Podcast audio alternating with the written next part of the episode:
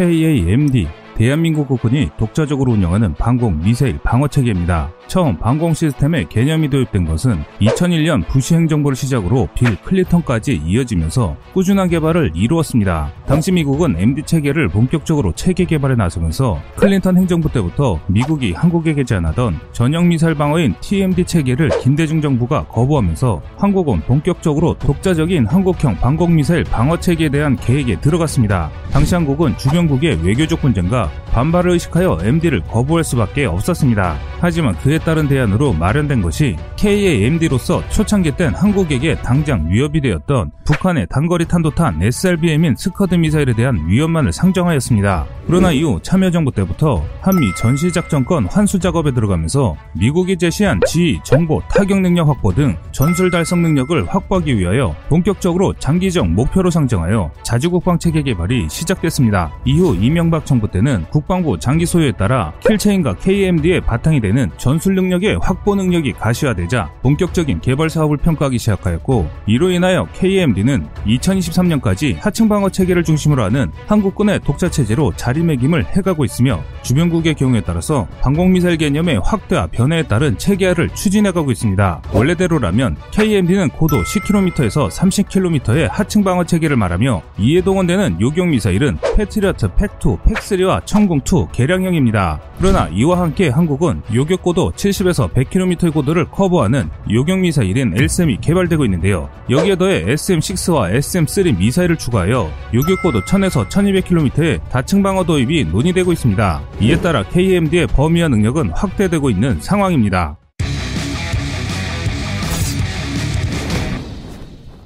우리 한국의 방공미사일 방어 체계는 미국의 MD와 다르게 발전해 왔습니다. 한국은 MD에서 종말 단계에 해당하는 탄도탄이 대기권 내부에서 돌입한 후에 요격 체계를 집중적으로 구성하고 있습니다. 즉 고도 50km 내에 탄도탄에 대한 위협체를 요격한다는 것이 KMD의 기본 구성 요소인데요. 이는 미국과 다르게 한국이 이렇게 종말 단계에 집중하고 있는 이유는 과거부터 한국이 탄도미사일을 탐지하기 위해 고성능의 레이더를 들여오려는 움직임을 보이면 중국과 일본의 반발이 미친 듯이 거셌기 때문입니다. 장거리 미사일이나 탄도미사일을 요격하기 위해서는 탐지 체계로 탄도 유도탄 조기 경보 레이더가 필수입니다. 하지만 얼마 전까지만 하더라도 이런저런 꼬투리를 잡으며 한국의 도입을 반대했습니다. 가장 대표적인 탄도 유도탄 조기 경보 레이더인 ELM 2080 Super Green Pine 레이더도 들여온 지 얼마 얼마 안 됐습니다. 그래서 그 이전까지는 우리 세종대왕함에 AN SPY 1D 이지스 레이더와 E737 PSI 조기 경보기가 이를 보완하며 자국 수호를 해왔습니다. 하지만 현재 개발 중인 L-SAM과 국산 장거리 레이더가 개발되면 과거 한국이 서러웠던 시절은 지난 일이 될 것 같습니다. 현재 한국은 면별 AESA MFR 개발을 추진하고 있습니다. 지난 7월 한국이 독자 개발한 AESA 레이더가 큰 몫을 하게 된 것인데요. 사실 따지고 보면 방위산업 분야는 살아있는 유기체와 같습니다. 첨단의 최신의 무기나 장비를 개발하면 이를 활용해 더욱 뛰어난 무기 체계로 거듭나기 때문입니다. 그래서 한국이 개발한 에이서 레이더가 더욱 의미가 있고 남다른 것입니다. 한편 한국의 방공미사일 시스템으로 알려진 시나리오는 탄도탄 요격은 먼저 LSM이 고고도 종말 요격을 담당하고 이를 돌파한 일부의 미사일을 패트리어트 팩2나 팩3 미사일 체계나 한국형 중고도 미사일 체계인 천공 블록2가 최종적으로 요격합니다. 해상 요격 체계는 SM3와 SM6가 유력한데요. 2020년에 발표된 국방중기계획상으로는 2025년 안에 한국은 SM3를 도입할 예정이기 때문에 한국의 방공 시스템은 이전보다는 더욱 촘촘한 방공망을 구성할 수 있습니다. 전투기는 1, 2차 세계대전에서 가장 위협적인 무기로 떠올랐습니다. 하늘 위에서 떨어지는 폭격은 병사들은 물론 해당 지역 주민들에게도 공포의 대상이었을 만큼 전투기는 전쟁의 승패를 판가름하는 척도이기도 했습니다. 전쟁 직후 항공기를 저지하기 위한 다양한 대공 체계가 등장한 배경도 여기에 있습니다. 또한 이런 패러다임은 현대전으로 넘어가며 다시 한번 변화를 겪는데요. 그 주인공이 바로 미사일입니다. 국경 너머에서 예고 없이 빠른 속도로 날아오는 미사일은 단 한 발로도 수많은 인명을 살상할 수 있다는 점에서 큰 위협으로 다가왔습니다. 2차 세계대전 당시 미국이 독일의 V2 로켓의 요격 방법을 고민한 이래로 미사일 방어는 국가의 안전을 확보하기 위한 핵심 수단으로 자리 잡았을 만큼 중요한 사업으로 자리 잡았습니다. 이는 창과 방패 싸움으로 지속적으로 이어지면서 각국은 미사일 방어를 위한 노력은 지금도 진행 중입니다. 사실 미사일 방공에 대한 것은 미국이 가장 선도하고 있습니다. 미국은 걸프전, 이라크전, 아프가니스탄전 등 다양한 전쟁 경험을 바탕으로 미사일 방어 체계를 구축했기 때문인데요. 특히 나토, 일본과 함께 글로벌 미사일 방어 체계 구축을 추진하며 새로운 위협에 대비하고 있습니다.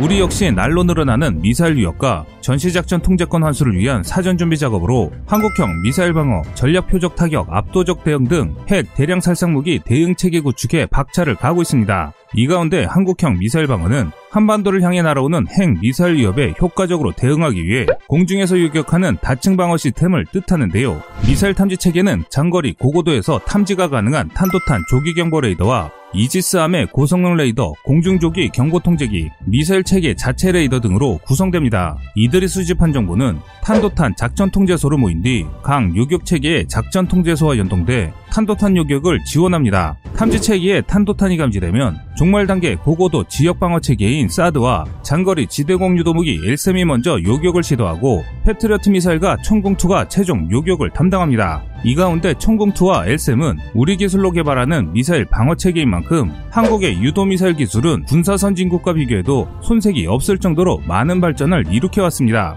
현재 천공투는 양산 중이며 엘셈은 국방과학연구소 주관으로 체계 개발이 진행되고 있는데요. 방위사업청은 이들의 성능을 개량해 방어 영역을 넓혀가겠다는 구상을 하고 있습니다. 오늘은 한국이 추진하고 있는 방공 시스템에 대해 알아보겠습니다.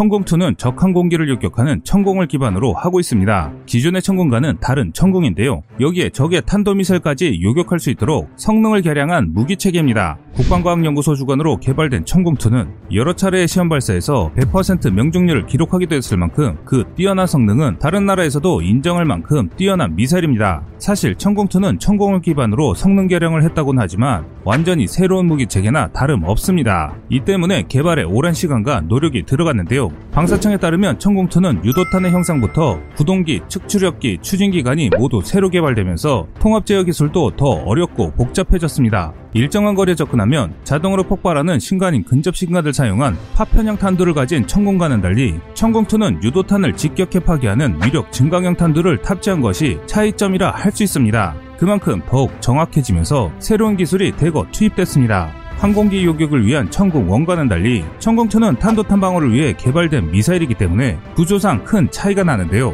기본적인 크기나 발사체를 제외한 나머지는 천궁 one과 다른 점이 없지만 발사체인 미사일은 내부 구조와 설계 기술이 변경된 완전히 다른 미사일이라 해도 과언이 아닐 정도로 다른 체계입니다. 외형상 차이점으로는 탄두 뒤쪽에 canard를 다는 개량을 거쳤고 내부적으로는 탄도탄 요격이 가능하게 하기 위해 충돌식 탄두로 개발해야 한다는 여론을 적극 수용하여 hit-to-kill 방식의 충돌식으로 탄두를 교체했습니다. 또한 적성전 두개 요격 같은 상황을 대비해 파편, 비산형 탄두도 장착하는데요. 이 파편들은 천궁 one에 비해 크기가 크고 넓게 퍼지기보단 진로 앞쪽에 탄막을 형성하여 일정한 수준의 탄도탄까지 요격이 가능합니다. 천궁 two 미사일은 최대 음속의 4배의 속도를 낼 수 있고 요격 능력 면에서 음속의 8배로 낙하하는 탄두를 정확히 직격할 수 있어 패트리어트 PAC-3에 비해 탄도탄 요격 능력이 우수한 것으로 보고 있습니다. 방향 전환은 측추력기를 통해 바꾸며 미사일 중앙에 측추력기로 미사일을 제어하는데 이 측추력기 덕분에 최대 50G에 달하는 급격한 고기동이 가능합니다. 최대 요격 고도는 20km인 성층권 정도의 고도이며 사거리는 천궁 one과 큰 차이가 없는 40km 정도입니다. 사실상 탄도탄방의 하층 방공과 전술 지대지 미사일의 요격용 성격을 갖는 무기입니다. 실제로 총 5번의 시험 발사에서 5번 모두 탄도탄의 탄두를 명중시키며 그 성능을 입증했고 공군의 작전 요구 사항을 충족하는 데 성공해 2019년부터 실전에 배치됐습니다. 전체적인 기술은 러시아의 S-350 BTA즈 미사일 과 유사하며 천공투의 미사일은 9N96 계열의 미사일과 외형적으로 유사성을 보이고 있습니다. 그러나 한국이 다른 나라의 무기를 참고해 개발하였지만 그들보다 더 우수한 성능으로 발전시킨 것은 우리 한국의 독자 기술로 가능하게 한 것은 틀림없는 사실입니다. 그런데 우리 기술로 개발한 무기보다는 해외에 무기를 들여와 사용해야 한다는 일부 사람들로 인해 한국의 미사일 개발 일정이 차질이 생기기도 했습니다. 또 주변국의 눈치를 봐야 한다는 말도 안 되는 의견을 내놓고 있습니다.